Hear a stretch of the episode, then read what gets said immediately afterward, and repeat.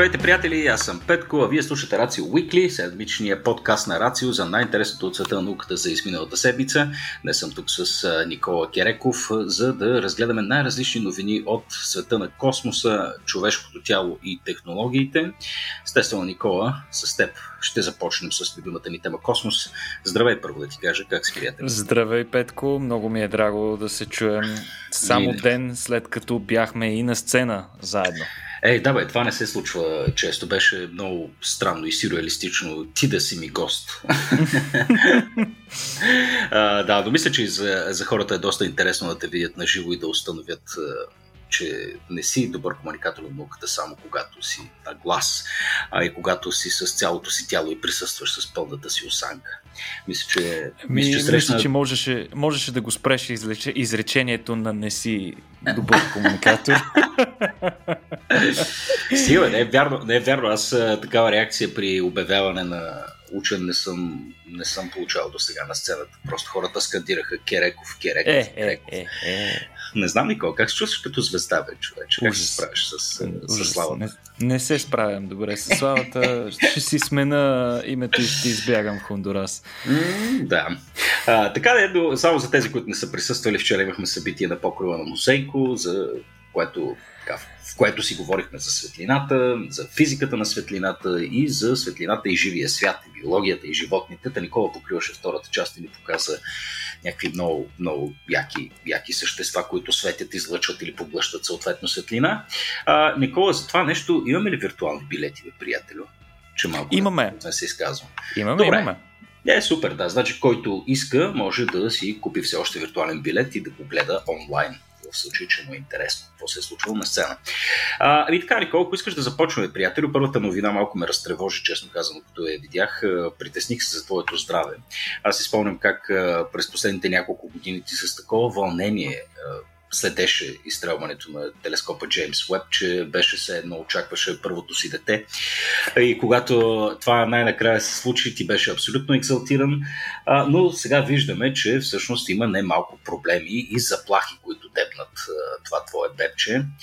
А, и а, така съвсем наскоро всъщност а, се е случило именно нещо такова. Какво е станало, Никола, с Джеймс Уеб и разминало му се?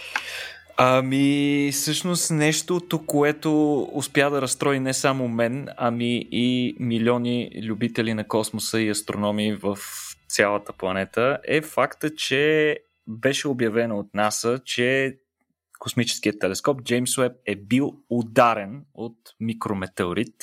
Сега трябва да сме честни, че такива неща се очакваше да се случат, но някакси ние дълбоко вярвахме, че след всички мъки и страдания отлагания, рискове и стискания на палци в продължение на цял месец, смятахме, че и така вселенската съдба ще бъде благосклонна към този космически апарат и ще го дари поне с няколко години безаварийно нали, съществуване. Оказа се, че пространството, където обитава в момента Джеймс Уеб, което е, нека напомним, на около 1,5 милиард, милиона километра от нас, в така наречената точка на Лагранж 2. А, там наистина няма космически буклук, какъвто има в близката земна орбита и често си го обогатяваме даже с повече. А, но пък явно не е съвсем сигурно мястото изглежда, че освен космически апарати, които се разполагат там заради чудесната гледка, а, там се събира и много прах, а заедно с праха има и някои по-големи частици, например някои малки скалички.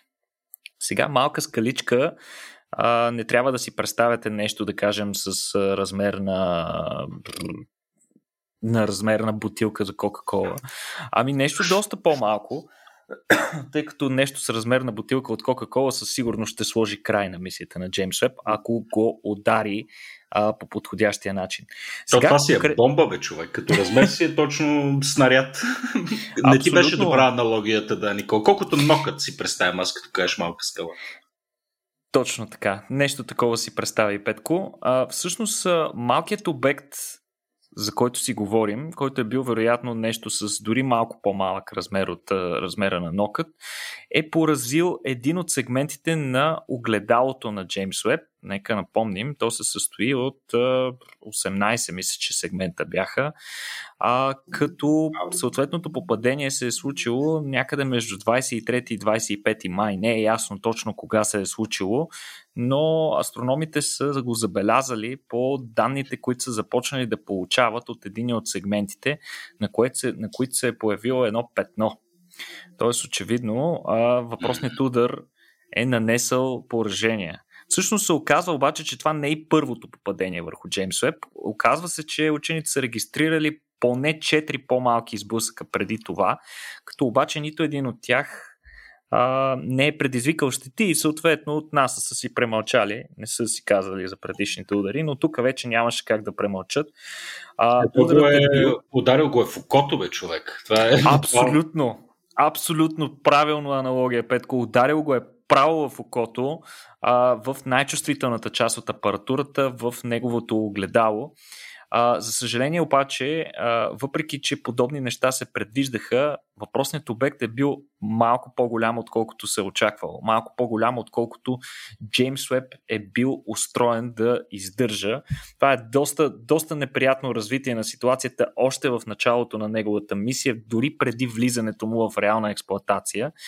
А, такива неща, трябва да кажем отново за пореден път, че се очакват да се случват, като подобни инциденти са включени в пресмятането на експлуатационната продължителност на телескопа. Всъщност, въпросното износване, което ще се случи с времето, един от факторите, който принася нали, телескопите да не са вечни, освен количеството гориво на борда, което е необходимо за леките корекции в траекторията му, които трябва да се извършат периодично. Единият от факторите са точно такива сблъсъци с микрометеорити, които са неизбежни. А, за целта още докато говорихме за Джеймс Уеб, бяхме разказвали за едни а, специални перпендикулярни укрепващи филаменти, които са разположени на равни разстояния по дължината на топлинния щит. Тъй като а, не малко хора обърнаха внимание на това, че топлинният щит, бидейки толкова тънък, буквално някакви микрони, да, с дебелина някакви части от микрона, буквално не смисъл на думата, а, той е много уязвим на удар, който може да предизвиква разкъсване, което да се разпространи и един вид, представи си една едно тънко парче фолио, ако го разпънеш и, и го държиш стегнато, ако с пръст така, или с нещо остро, например с нож се опиташ да го а, да го промушиш, веднага ще забележиш, че се образуват едни такива неправилни разкъсвания, които много бързо се разпространяват по цялата дължина на това фолио и то много лесно след това се разкъсва. Mm-hmm. А, за да избегнат това, инженерите от НАСА са поставили едни такива на равни разстояния а, такива филаменти, които в случай на разкъсване биха ограничили разкъсването само в определена зона и по този начин ще намалят ще намалят пораженията върху, върху, топлинния, върху топлинния щит. Това можеш да си го представиш, например, а, когато, нали, може би си гледал наемни убийци, филми с наемни убийци, които така много предприемчиво убиват хора през стъкло а, с а, пистолет с заглушител и за да, за, да не, за да не вдигнат прекалено много шум и да вдигнат охраната на съответния човек, който трябва да убият а, на штреки и да ги преследват. Освен пистолета с заглушител, те много често лепват едно парче тиксо върху стъклото а, или две парчета тиксо най-често, които са разположени под прав ъгъл и след това стрелят точно през мястото, където двете парчета се пресичат. В такъв случай стъклото не се пръсва цялостно, а така цепнатините се ограничават на мястото, където е въпросното тиксо. Не ми каже, че не си гледал такъв шпионски филм, примерно. Е, човек, това ми е любимия жанр.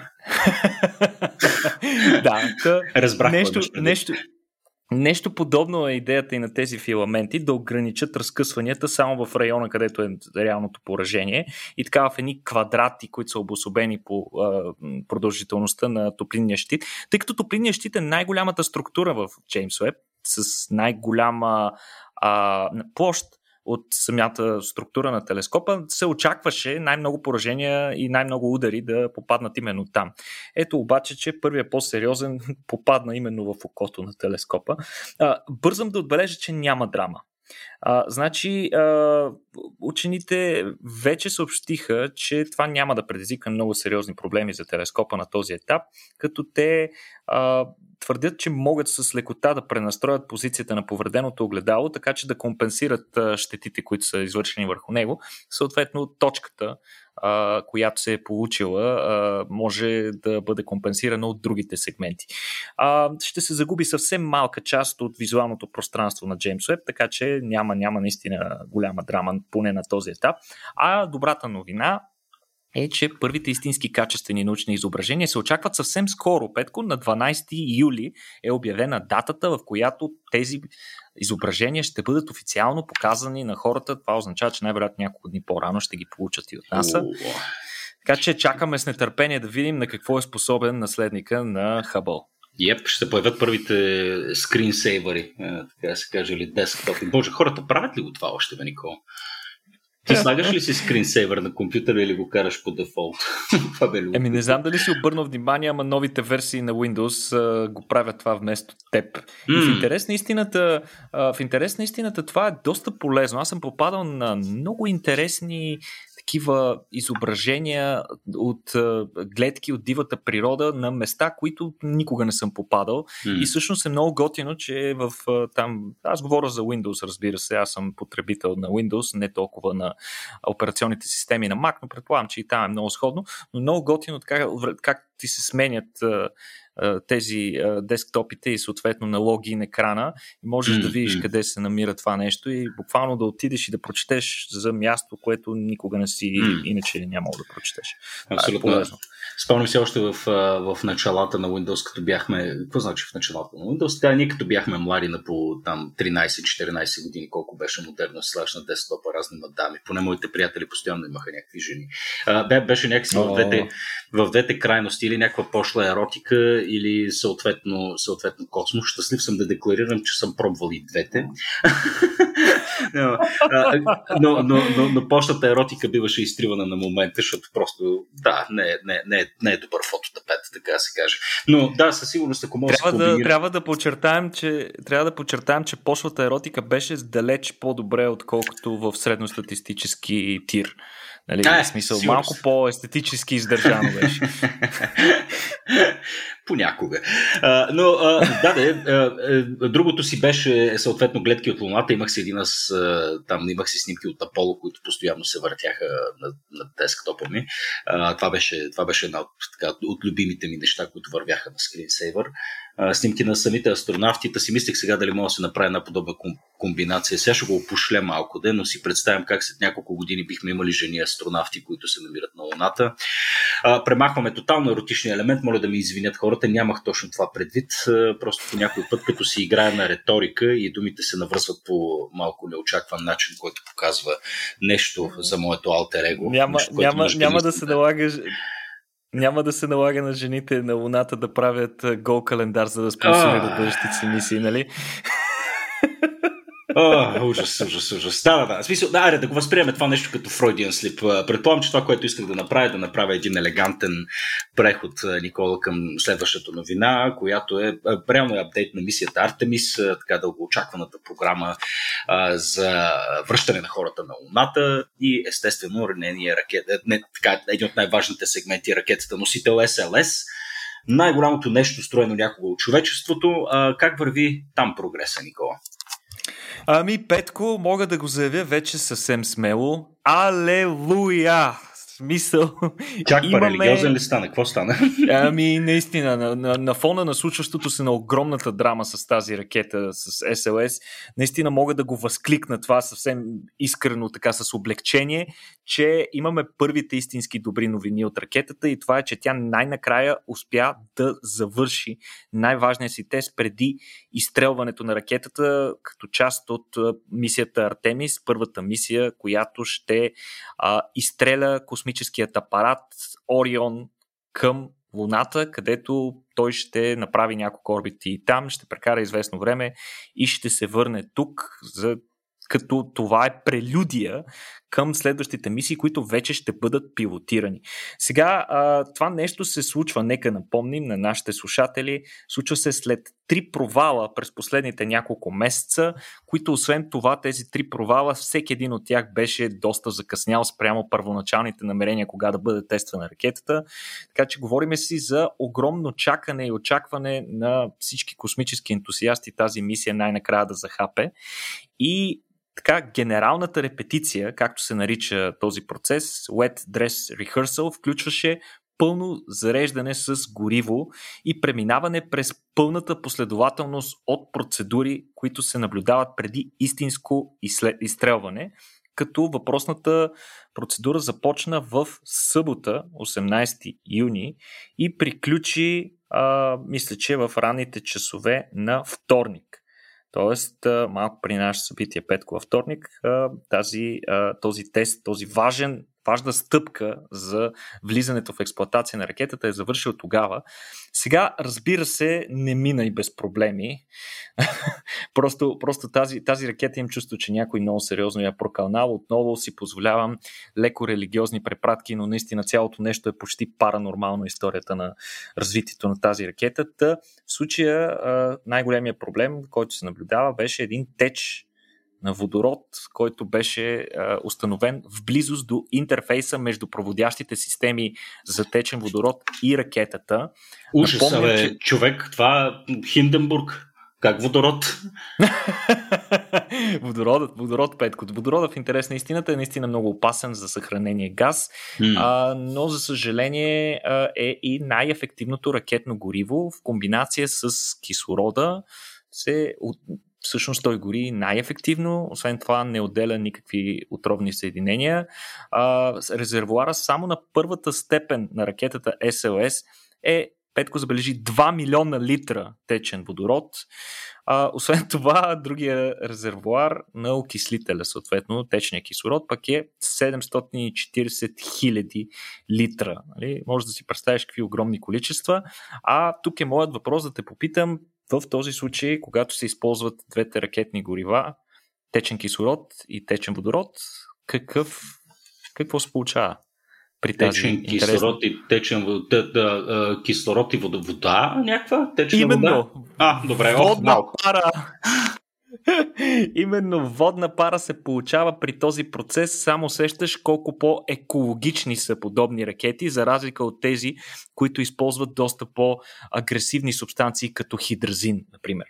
А, но освен, че са и по-екологични, са просто безумно по-ефективни. Разбира се, те крият и съответните опасности. Сега, екипът не е успял да оправи въпросния, тест, въпросния, въпросния теч на течен водород.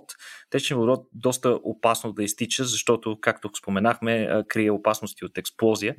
А, теста беше удължен вследствие на този теч с поне 3 часа и беше спрян, забележи, 27 секунди преди старта, въпреки че Uh, въпреки че по принцип планът беше теста да продължи до 9 секунди преди запалването на двигателите. Причината за да го спрат по-рано е факта, че този теч а, води до провеждане на данни, които биха блокирали те или иначе автоматичната процедура. Просто компютъра, като засече тия данни, щеше да блокира системата така или иначе. Иначе казано, в нормална ситуация, при такъв проблем, изтръване нямаше как да се случи. Дори на а, инженерите на площадката в Кейп Канаверал им се е наложило да излъжат компютъра, буквално да спрат достъпа му до данни, свързани с, сензорите за течен водород, за да може теста да продължи. И това беше много важно, тъй като ако наистина се наложи още веднъж да бъде а, отменен този тест, това би наистина подрило доста авторитета и доверието в НАСА като институция, която може да строи такива космически ракети. А, съответно, Предстои задълбочен анализ на данните, които са събрани по време на този генерална репетиция. Всъщност това е идеята на генералните репетиции по принцип да се установят проблемите и да се премахнат преди реалното шоу. Сега, ако резултатът е лош, трябва да бъдем откровени, че това ще доведе до повече забавения, защото би наложило необходимостта от повторение на този тест. Но най-вероятно, поне всички е, по-запознати с въпроса хора твърдят, че най-вероятно е, Артемис ще лети по план и това нещо ще се случи съвсем скоро, т.е. можем съвсем скоро да очакваме изстрелване, няма да има най-вероятно втори, а, втора такава генерална репетиция, освен ако нещо нали, фундаментално не се установи анализ, от анализа на данни, нещо много рисково. Нека напомним, че първия полет отново няма да има хора на борда, така че могат да си позволят и нещо малко по-рисково да направят от НАСА, нещо, което по принцип никога не си позволяват те. А, юли като месец, защото знам, че ще ме попиташ, айде де, кога, нали, в смисъл се твърдиш скоро, скоро, кога е това скоро?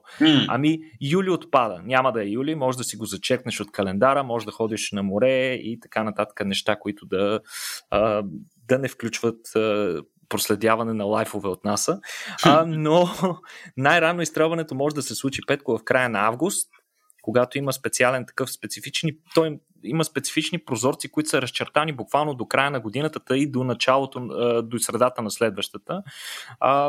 Тези деликатни прозорци от време, когато може да се случи изстрелването, съвпадат с специфично разположение на Луната спрямо Земята, така че само тогава може да се изстреля мисията.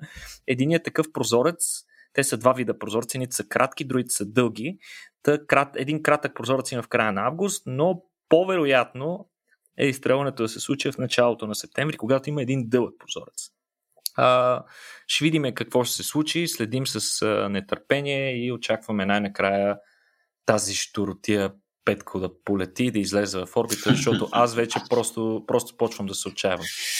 А, да, абсолютно. Ами, какво да им стискаме палци на инженерите, дано да успеят. Важното е да се върви инкрементално, малка стъпчица след малка стъпчица, вместо да го избързат и да, и да стане някакво пълно фиаско, за което всички да съжаляваме.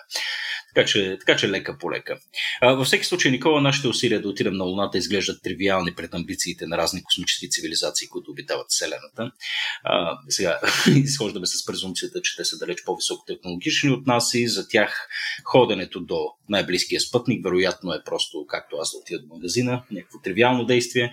А, предполагаме, че някъде там има някакви междупланетни видове, за които обаче все още нямаме яснота там ли са или не са, но търсенето със сигурност продължава. Никола се изненадах да разбера, че някой, който има някакъв научен креденшъл, наскоро всъщност си е позволил да обяви, че е засякал сигнал, който най-вероятно е от извънземна цивилизация и това са китайски учени. Как са им дали на тия хора да кажат подобно нещо публично и в кой лагер се намират те в момента?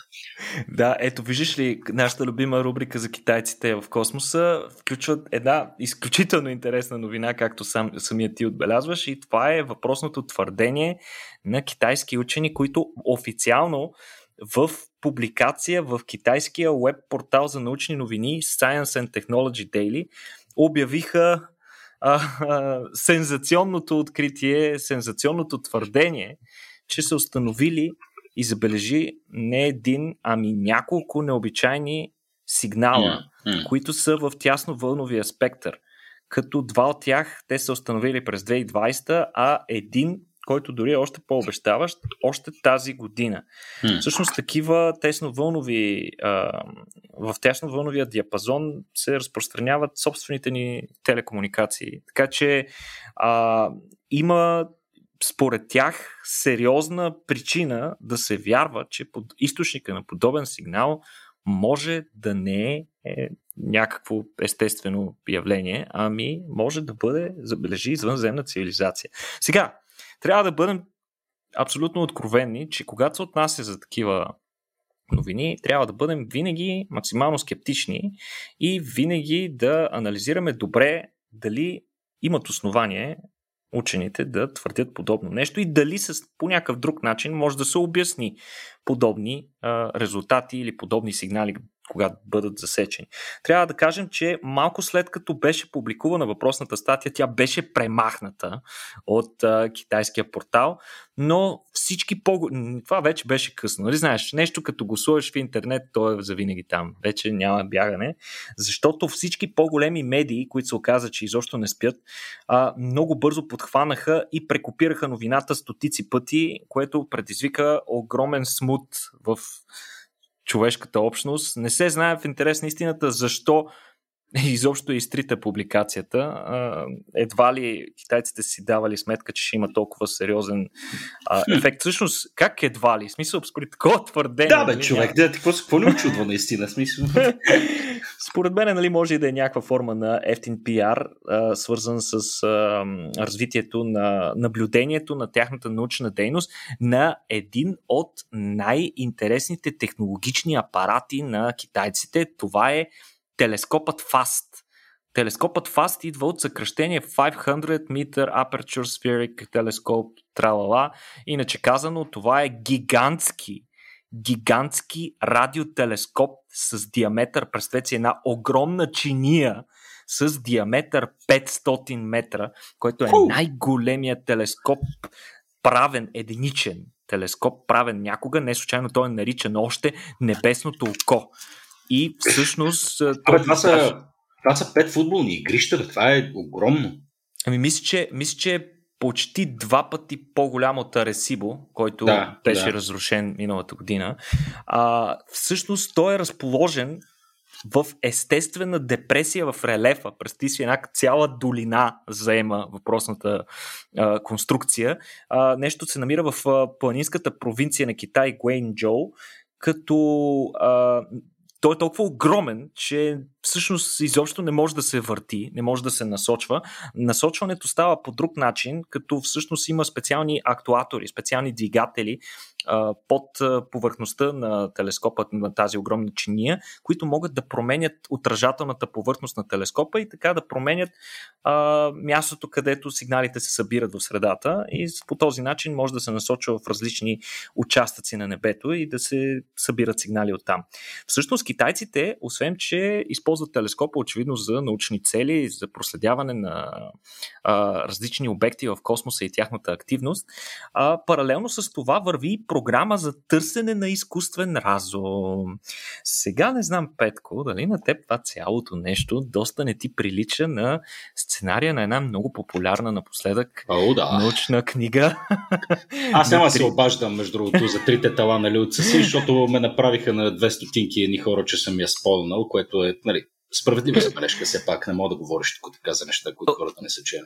Добре, мен още не, се, не се е оплаквал никой на мен, че съм спойнал, няма да спойвам, но да кажем, че има нещо там, така близо до сценария на книгата. Ако си падате по такива сценарии, а, непременно опитайте Трите тела. Тя е прекрасна, превъзходна книга, а, която между другото и доста добре ще ви запознае с това как работи научния метод като цяло.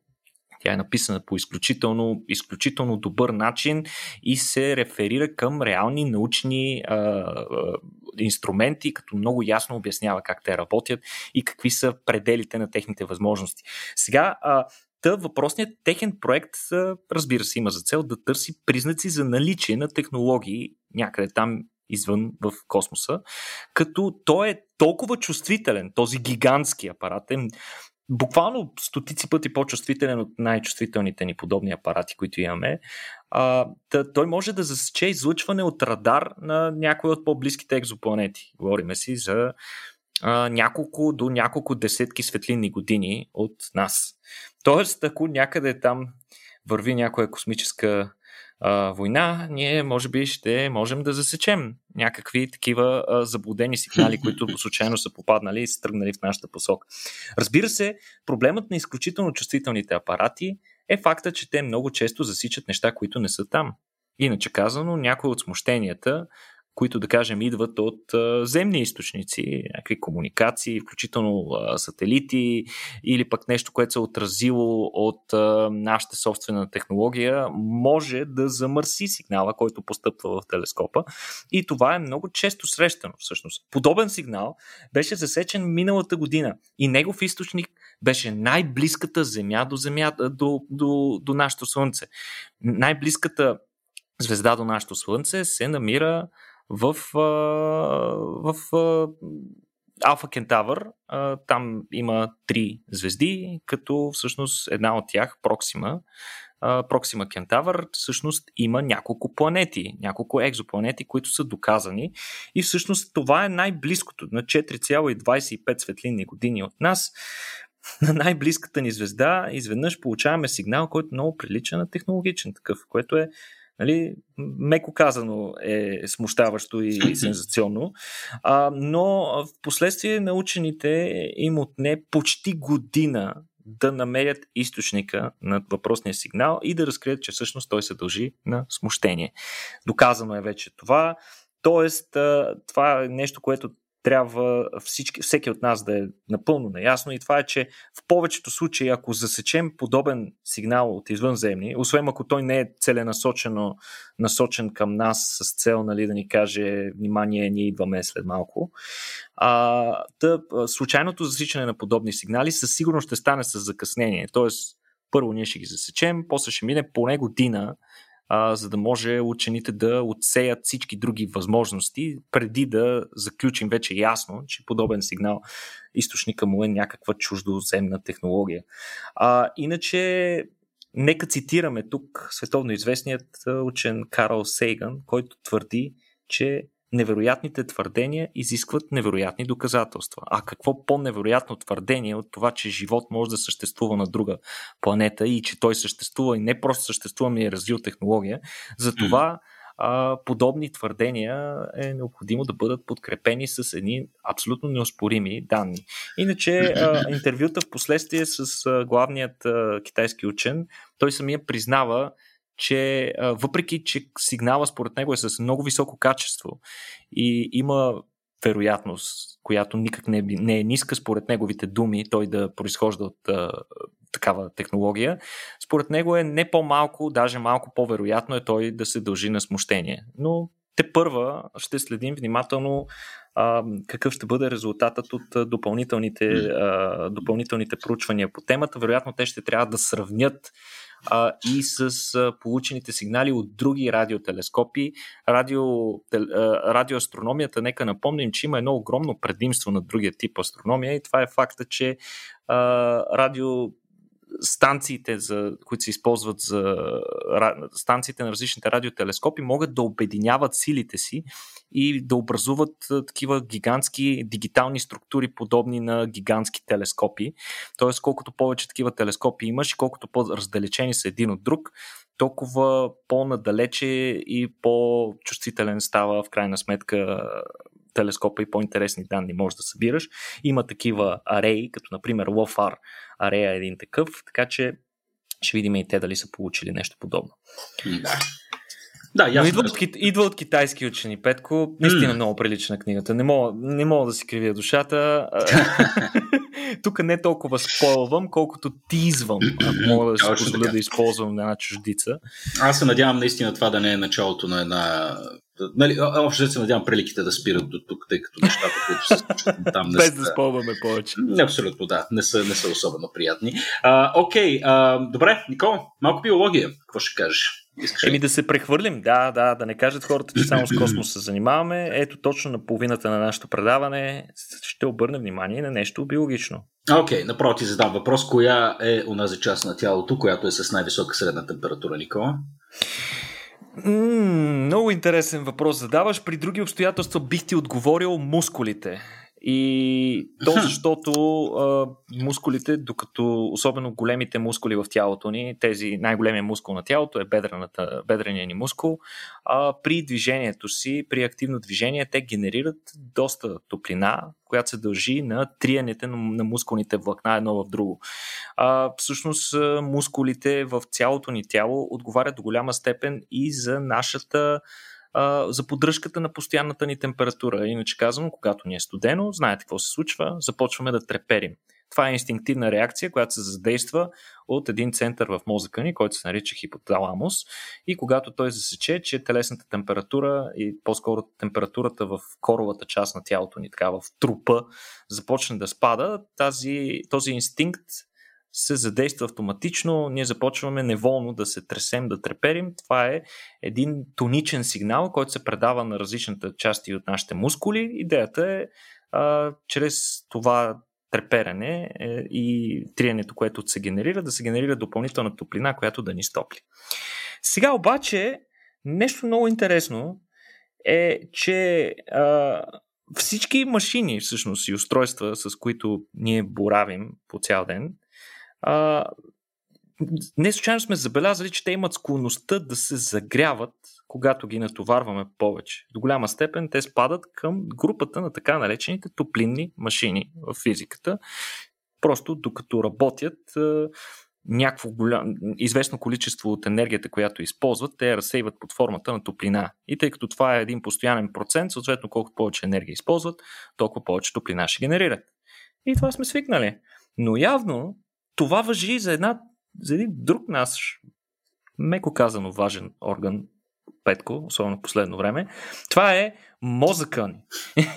и... Чак, че тръгне в съвсем друга посока, човек. което, отново, което отново говори повече за мен, отколкото за... А мозъка, така. мозъка е Петко, ако си помисли да. нещо друго. А, значи, а, мозъка не е черния дроб, да, защото идва лято и така нататък. И той всъщност има доста работа. а, но а, мозъка, а, интересното е, че наскоро учени в, от Великобритания са установили че докато го ползваме, това е ключовото тук, в смисъл хубаво е да го ползваме, хубаво е да ползваме нашия мозък, та докато го ползваме, той се оказва, че се загрява много повече, отколкото до момента учените им е било известно. Това е поредният пример за този тип а, а, изследвания и резултати, които ти така обичаш, свързани с а, изследване на нещо тривиално, което знаем толкова много за него, но ето, че има все още неща, които. Да, бе, как не, не сме го измерили до сега до майка му стара? Добре, ама какво имаш предвид под да го ползваме? Ние го ползваме постоянно. Имаш предвид някакво съзнателно усилие, като полагаме. Ами, всъщност мозъка ни, както и с другите органи от тялото ни, преминава през циклични етапи на повишена и понижена активност според това кой, коя част от денонощието е. Това, което учените са засекли, всъщност е, че някои части от мозъка ни достигат температура до над 40 градуса. Разбира се, това много зависи от това какво зависи какъв е нашия пол, зависи от това доколко в момента го натоварваме мозъка си и, както споменах, зависи от периода на денонощието ни. Оказва се, че мозъка ни е най-хладен нощен. А, други части от тялото ни, както знаем чудесно, като използваме термометъра в къщи, рядко надвишават 37 градуса и това е много важно, тъй като цяла, целият метаболизъм и самата стабилност на белтъците, от които е изградено нашето тяло, а, зависи пряко от температурата на околната ни среда и, и на вътрешната ни среда по-скоро. И затова тази температура трябва да бъде поддържана постоянно в едни много тесни граници. И обикновено в повечето места е 37 градуса. Когато тази температура започне да се повишава, знаеш какво става. На български му казваме температура, на английските хората му казват треска. Тоест, иначе казано, мозъка изглежда в нормалната си, нормалната си при нормалния си начин на работа работи при състояние на треска. А, преди, всъщност, защото питаш нали, как не са го установили хората, ами просто не са, не са го мерили с толкова чувствителни уреди. Той мозъка не е нещо, което може да ръчнеш лесно термометър и да го измериш. Затова учени основно са мерили температура и са установявали по-високата температура на мозъка при хора, които имат травми които имат мозъчни травми в момента и те са им измервали температурата и са смятали, че тази висока температура, която установяват, се дължи изцяло на ефекта от травмата. Но според а, а, британските учени, това по-скоро е нормално и изглежда демонстрира един нормално работещ мозък, който явно за да работи трябва да се загрее, както фор... гумите в Формула 1, така леко трябва да се загреят, за да могат да спират правилно. А, изглежда, че и мозъка ни трябва да бъде леко подгрян, за да достигне си, оптималния си начин на работа. За целта какво са използвали учените? Използвали са един много интересен а, метод, който се нарича магнитна резонансна спектроскопия, с чиято помощ те са измерили температурата при 40 здрави доброволеца на възраст между 20 и 40 години. Ето и двамата с теб, Петко, можехме да станем доброволци. А, като това, което те са установили е, че средната температура при, на мозъците при тези хора е била около 38,5 градуса, като е варирала леко, разбира се, в различните зони на мозъка. Някои зони са били по-горещи, други по-негорещи. А, женските мозъци, Петко, много интересно женските мозъци средно са били с 0,4 градуса по-топли от мъжките. Ето, което... работят по-активно. което доказва старата мантра, че жените просто не спират да мислят, дори когато това не е необходимо. А, как успя, как успя пак да го направиш сексиско, без да искаш, не, не знам, разбираш? Тък, му им не. направих комплимент и ни отне точно една секунда, за да върнем резултата обратно. Ето, почва, почват да, да, да валят домати и яйца в наша посока. Извинявам се на дамите, но аз съм сигурен, че не малка част от тях ще ме разберат какво имам предвид. Но, разбира се, това е в, в рамките на шегата. Най-вероятно причина за това е по-скоро а, някакви характеристики, свързани с а, хормоналната секреция при жените, а, която е очевидно различна от тази при мъжете. Най-високата температура е засечена всъщност при жена и тя е била петко почти 41 градуса. 40,9 градуса е била пиковата температура, което вече си е а, а, направо страшно, при все, че немалка част от ензимите губят активността си и направо денатурират. Иначе казано, те се пръскат, когато температурата се дигне за по-продължително време над 40 градуса, а ние какво? Започваме леко да се сваряваме и да ставаме на бульон. А, затова а, такава температура със сигурност и в мозъка не се поддържа доста дълго време, тъй като би била пагубна, но пък а, явно, че при високо натоварване тя е напълно допустима. Изглежда, че и мозъка е добре адаптиран към това. А, през деня всъщност температурата при повечето хора варира средно с 1 градус, като нощем, както споменахме вече по-рано, когато мозъкът е по-малко активен или поне активността му е по-различна ако трябва да бъдем честни, тъй като вече сме говорили по темата, че въпреки, че през нощта спим, всъщност това не значи, че мозъка ни се изключва. Ами напротив, просто активността се изменя, отива в друга посока. Дълбоките части на мозъка всъщност са били по-горещи, което също може да бъде обяснено лесно с физиката, тъй като външните части на мозъка са по близко до външната среда, която най-често е с по-ниска температура и те вероятно директно през черепа по-лесно могат да се охлаждат. Иначе не бих могъл по друг начин да си го обясна, тъй като мозъчната кора е мястото, където се намират а, а, немалка част от телата на най-активните неврони в а, мозъка ни, тези на мозъчната кора. А, като в интерес на истината, след това ученици са тествали още 114 човека, при които вече са имали, тези хора са имали мозъчни травми. И при тях температурата е варирала в много по-широк диапазон.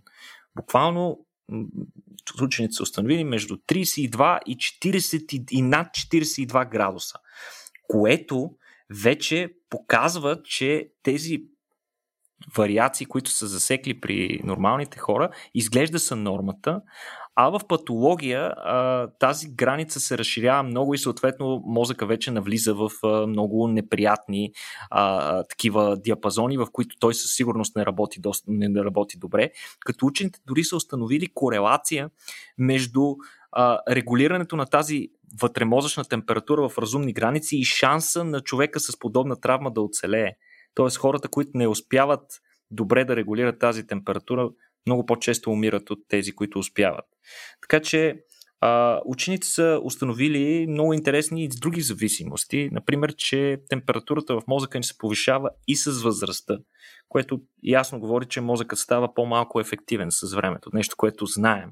Но ето, че и изглежда, че на мозъчните клетки им идва повече. Натоварват се повече, за да вършат същата работа.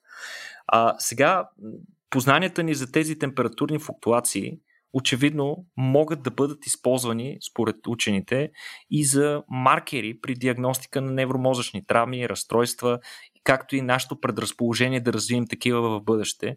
Така че тук се крият доста интересни приложения. Трябва, със сигурност трябва да се направят допълнителни изследвания, но за мен най-големият, най-големият недостатък на това изследване беше факта, че просто са изследвали хората в норма, като те си седяли, легнали в съответния апарат и не са правили нищо, Петко. Това е чудесна възможност. Как може как може да не фанеш да ги изтестваш хората, докато извършват някаква активна ментално Да, едно судоко да решат нещо такова. Примерно, едно да. судоко или да, да изиграят един шах или, или, или, или да разрешат някакъв пъзъл. Нещо, което така да, да ги позатурмози. Това би ми било наистина интересно дали би довело. Според мен е логично да доведе до някакво. Какво те изненадва човек? Очевидно това, че установяват след 100 години, че температурата на мозъка, като работи е по-висока от, от това, което сме предполагали а, явно си имаме работа с аматьори. Това вие учените не ставате. Това не знам, що го изплещих сега. Не знам, що го изплещих. Като едно време. Не, като, като едно време. време. Едно време беше, беше по-добре. Добре, Никола, като си говорим за температура, човече, мисля, че а, тук всеки ще разпознае тази предимно офисна дилема, честно казано, макар че среща много и в, така, в домовете на хората. А, тогава, когато Дали, това е поредното разделение, може би между мъже и жени, но мисля, че чисто анекдотно всеки може да така да тестира за, за, за неговата вярност, поне като а, така някакъв, някаква форма непосредствен опит. Някакси на момичетата винаги има по-студено, Никола. А, и аз се радвам да разбера, че най-накрая има някакво изследване, което се опитва да установи това наистина ли е така или е просто някакво си, нали, наше си субективно наблюдение. А, но да, това да, дали да се спре или да се пусне климатика в офис е вечната, вечната драма. Да, разкажи ни за това изследване и какво ни казва то всъщност този проблем. Викаш, като почнахме така с, с битовия сексизъм, да, да, да, да си го доразвием, нали, до известна степен. Но, какво ще говориш добре, добре, Петко, внимавам. Значи, наистина, това е а, безспорно и всеки, който а, работи на място, в което се събират повече хора, или изобщо дори в къщи го е наблюдавал, че един от, един от най-честите спорове между хората, наистина, действително, са за това каква е комфортната температура в едно помещение. А нали, нещо, което хората сме свикнали да наричаме room temperature или нормална температура в една стая, за различните хора очевидно е различно. И най-сериозните разлики се наблюдават именно между половете. И дали да усилим парното или климатика е източник на не една или две караници в офисите, а, но изглежда, че това може да бъде обяснено по някакъв начин с еволюцията. Тя има нещо общо, има пръст и тук. И сега конкретно в случая ще ви разкажа за едно много, изслед... много интересно изследване на израелски учени, които са анализирали данни, събрани в продължение, забележи Петко, на 40 години те включват интересни данни за поведението на прилепи, на около 2500 индивида от 18 вида прилепи и някои птици, почти 9000 индивида от 13 вида. А, тъ, те са установили, че при тези животни се наблюдава много подобна зависимост.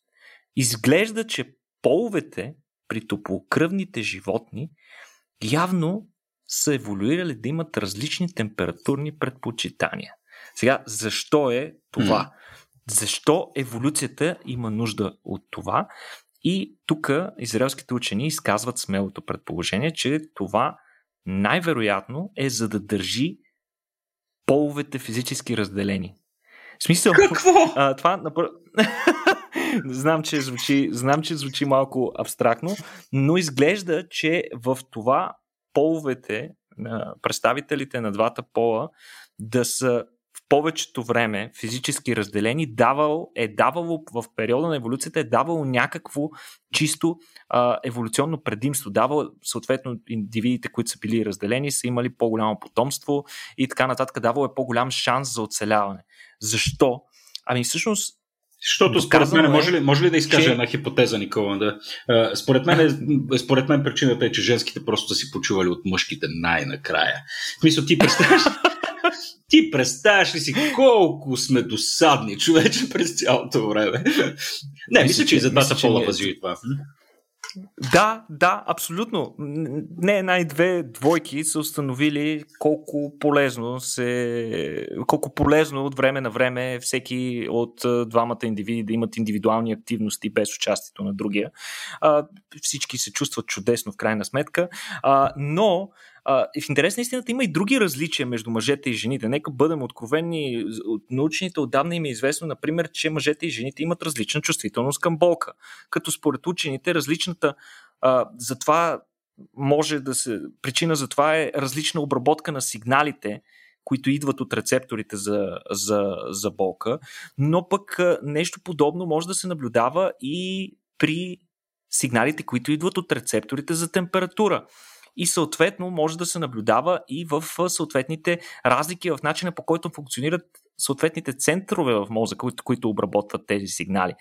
И се оказва, че жените са по-малко чувствителни а, всъщност са, са много по-чувствителни към малки или стъпаловидни промени в температурата, отколкото са мъжете. Тоест, наистина, те усещат малките вариации в температурата повече, като например моментно течение ги кара моментално да изтръпнат, докато мъжа изобщо може да не забележи. А, например, какво са установили учените при тяхната огромна а, извадка от диви животни? Ами установили са, че повечето мъжки прилепи летят и живеят на по-голяма надморска височина, докато женските пък остават в равнините, където е по-топло. Подобни резултати са установени и при мишки и плъхове. Мъжките, ако им се даде възможност, избират да прекарват повече време на по-хладно. Като изглежда, че въпросната разлика в предпочитанията има значение за естествения отбор. Например, половете при повечето животни през по-голямата част от, от годината са наистина разделени, живеят разделени. А, дори при социалните видове, а, нали, а, половете не са непрекъснато заедно. А, много често се събират на, на компании и така се да, да живеят по-отделно и се събират предимно в размножителния период, когато това е необходимо за продължаването на вида. Но това, според учените, има и друг ефект. И то е, че по този начин се намаляват конфликтите между мъжките и агресията срещу женските. Нали, битовото насилие, скока на битовото насилие, което наблюдавахме примерно по време на изолацията вследствие на пандемията от COVID-19, много лесно би могло да се обясни с това. И освен това се намалява и агресията срещу малките, която нали, по принцип мъжките по-агресивни индивиди могат да проявяват. Mm. И по този начин по-висока оцеляемост на малките и по-малка травматичност върху женските. Ето ти директно обяснение. Разбира се, това е, е много интересна, но е, като цяло спекулация. Много трудно може да се докаже дали наистина това е причината. Друга причина обаче може да бъде факта, че малките се раждат като цяло много по-безпомощни, неспособни да регулират добре температурата си.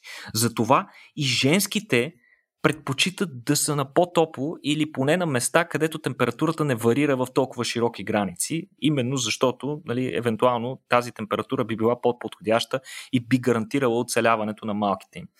Механизма наистина не се знае. Има много различни варианти. Например, може би има различна гъстота на рецепторите за температура при а, женските индивиди. Може да има различно количество ионни канали по рецепторите на невроните, което би довело до различна чувствителност на тези а, рецептори. От друга страна, пък половите хормони могат да променят не само чувствителността на рецепторите, но могат да променят и интензитета на рефлексите. По какъв начин ние реагираме на тези промени и като цяло може да променят пък интензивността на метаболизма. Ние знаем чудесно, че жените имат по-бавен метаболизъм от мъжете и това до голяма степен се обославя от различната им а, хормонална динамика. Сега, тази разлика най-вероятно не е възникнала за да създава конфликти в офиса. Това е нещо, което в последствие се е случвало, а по-скоро е била за да поддържа половете комфортно разделени. Затова тук моето послание е позволявайте си по-често да ходите на риболов и разбира се, бъдете много по-толерантни към а, температурните изисквания на вашата половинка. Когато другият човек твърди, че нещо му е некомфортно, наистина може да му е некомфортно, въпреки че вие не го усещате така. Това въжи и в двете посоки, разбира се. Да, това е малко като... да, аз се радвам, че е, наистина, когато нещата се базират на наука, разговорите в семейството стават доста по-лесни, нали, когато имаш някаква поддържаща фактология. Това е като а, не знам преди колко години, може би са минали или колко епизода, така да го формулирам, с теб Никола си говорихме, че наистина мъжете, когато настиват, ги прекарват малко по-тежко нещата. Да, не, да. Това беше, аз веднага помолих съпругата ми да прочете всички референтни материали, пусках и подкаста, да й покажа, че да, смисъл, аз се лигавя, нали? и да, със сигурност тя е много по-мъж от мен в много отношения, но пък и от друга страна, да, ние наистина по-тежко изкарваме настинките. А, така че е много полезно, наистина, когато има подобни. Интересно дали, дали, дали в бъдеще ще намерим начин да имаме климатроник за, за, за, за домовете и офисите си. Хм. Интересно, верно, да. Кой знае, Никола? Със сигурност ще намали, ще намали конфликтите, ще намали конфликтите, със сигурност. Аз като си спомня, като съм работил в голям open space с много хора, наистина това беше... То, то, някакси конфликта го усещаш във въздуха, дори когато той не съществува наяве. Нали? Просто като се разходиш из коридора mm-hmm. и погледнеш как някои хора са завити с шалове. Пасивно агресивно, нали? да, докато нали, мъжете така буквално са си запретнали ръкавите до, до горе, така че да им се виждат наскоро добре направения трицепс. Много специфично наблюдение, Никола. Еми, еми да, просто, просто защото не мога да ги съблекат, няма да е прилично. Да, да. Отново разпознавам себе си в тази работа. Окей, okay. ами да, ще търсим някакво технологично решение. Никола, за сега обаче технологиите ни се свежат до неща, които може да си вкараме по-скоро в телефона и да се лигавим с тях. С тях аз малко се, се изненадах, като видях, че това си го вкарал в днешния сценарий. А, не знам, те да не са ни спорт, е, спонсор. Кои са Smartify, бе, човече, и защо си говорим за това? Какво е Smartify? А, Smartify се оказва, че едно приложение, не са ни спонсор, а е хубаво да са ни. Може би трябва да се свържем, защото в момента им правим някаква форма на реклама, но на мен цялостната идея на тяхното приложение много ми харесва. Всъщност, Smartify представлява едно своеобразно приложение, което прилича на Shazam за произведение на изкуството, Петко. Както знаете, Shazam е едно приложение, което с лекота разпознава всяка а, всякакъв тип аудиозапис и всякакъв тип песен, а, може да ти каже кой е изпълнителя, как се казва песента, кой е албума и да ти даде малко допълнителна информация. Shazam е толкова ефективен, че буквално работи само с а, части, някакви милисекунди са необходими от, а, съответното, а, от съответното аудио, за да разпознае точно за какво става дума. А, нещо подобно са си поставили за цел и хората зад Smartify, които са създали приложението първоначално, за да бъде в помощ на хората, които обикалят по музеи и си падат по изобразителното изкуство. И да кажем за да ги улесни, да не си взимат непрекъснато някакви допълнителни устройства в хода на музея, като обикалят между картините, да могат, освен да разберат кой е художника, който е нарисувал дадена картина, през коя година е нарисувана, как се казва и така нататък, да могат и малко допълнителна информация да даде. За целта, съответно, експертите, които стоят за това приложение, са използвали алгоритъм с машинно обучение и са го захранили с а, няколко десетки хиляди изображения на едни от най-популярните а, произведения на изкуството. Въпрос става дума за сканирани картини, разбира се. Такива бази данни с а, сканирани картини има на много места, много музеи, в интерес на истината, особено покрай пандемията, развиха доста тази своя дейност, като направиха свои дигитални версии. Може, например, да отидете в една дигитална версия на Лувара и да разгледате определен етаж от Лувара, но а, интересното на това приложение е, че то автоматично може да разпознава дадена картина, а, като а, това дава огромни предимства, защото въпросното нещо не работи само в един музей, работи във всички музеи, а може би би работил и в частни домове, в които може да попаднете на някаква много известна картина, която преди това е влязла в базите данни. Съответно, отивайки на гости на някой любител на изобразителното изкуство, едва ли той би сложил под картината си табелка с информация за нея, а пък така вие може да разберете повече за дадената картина, а пък може да разберете повече и за картина, която, на която попаднете случайно на някой битак, например. Не, Ами, Петко, намират се изумителни неща понякога на такива места. Може да намериш някакви скрити съкровища по този начин. Ако, ако тази апликация ми познае някоя графика, намерена в така, кошовете в Малашевци в неделя сутрин, ще съм наистина впечатлен. Е. Разби, разбира се, приложението има и други, и други функции, като например може да си правиш собствени дигитални колекции на картините, които ти харесват най-много. Съответно, приложението пък може да се научи какво ти харесва на тебе и да ти предлага повече от същото. А, може да ти препоръчва музеи, където може да наблюдаваш неща, а, да, да, да видиш картини, които биха ти харесали според него. Така е много интересно. А, аз се опитах, трябва да си призная, нали, говорейки за някакво приложение, хубаво е да го тества човек първо на себе си.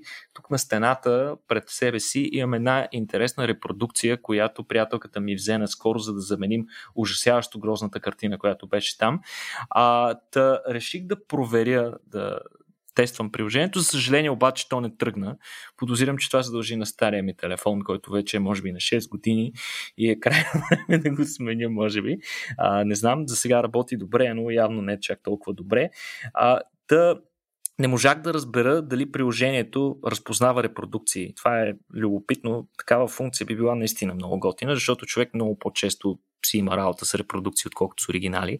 Искаш а, да кажеш да разпознае по изображение дали е оригинал или не?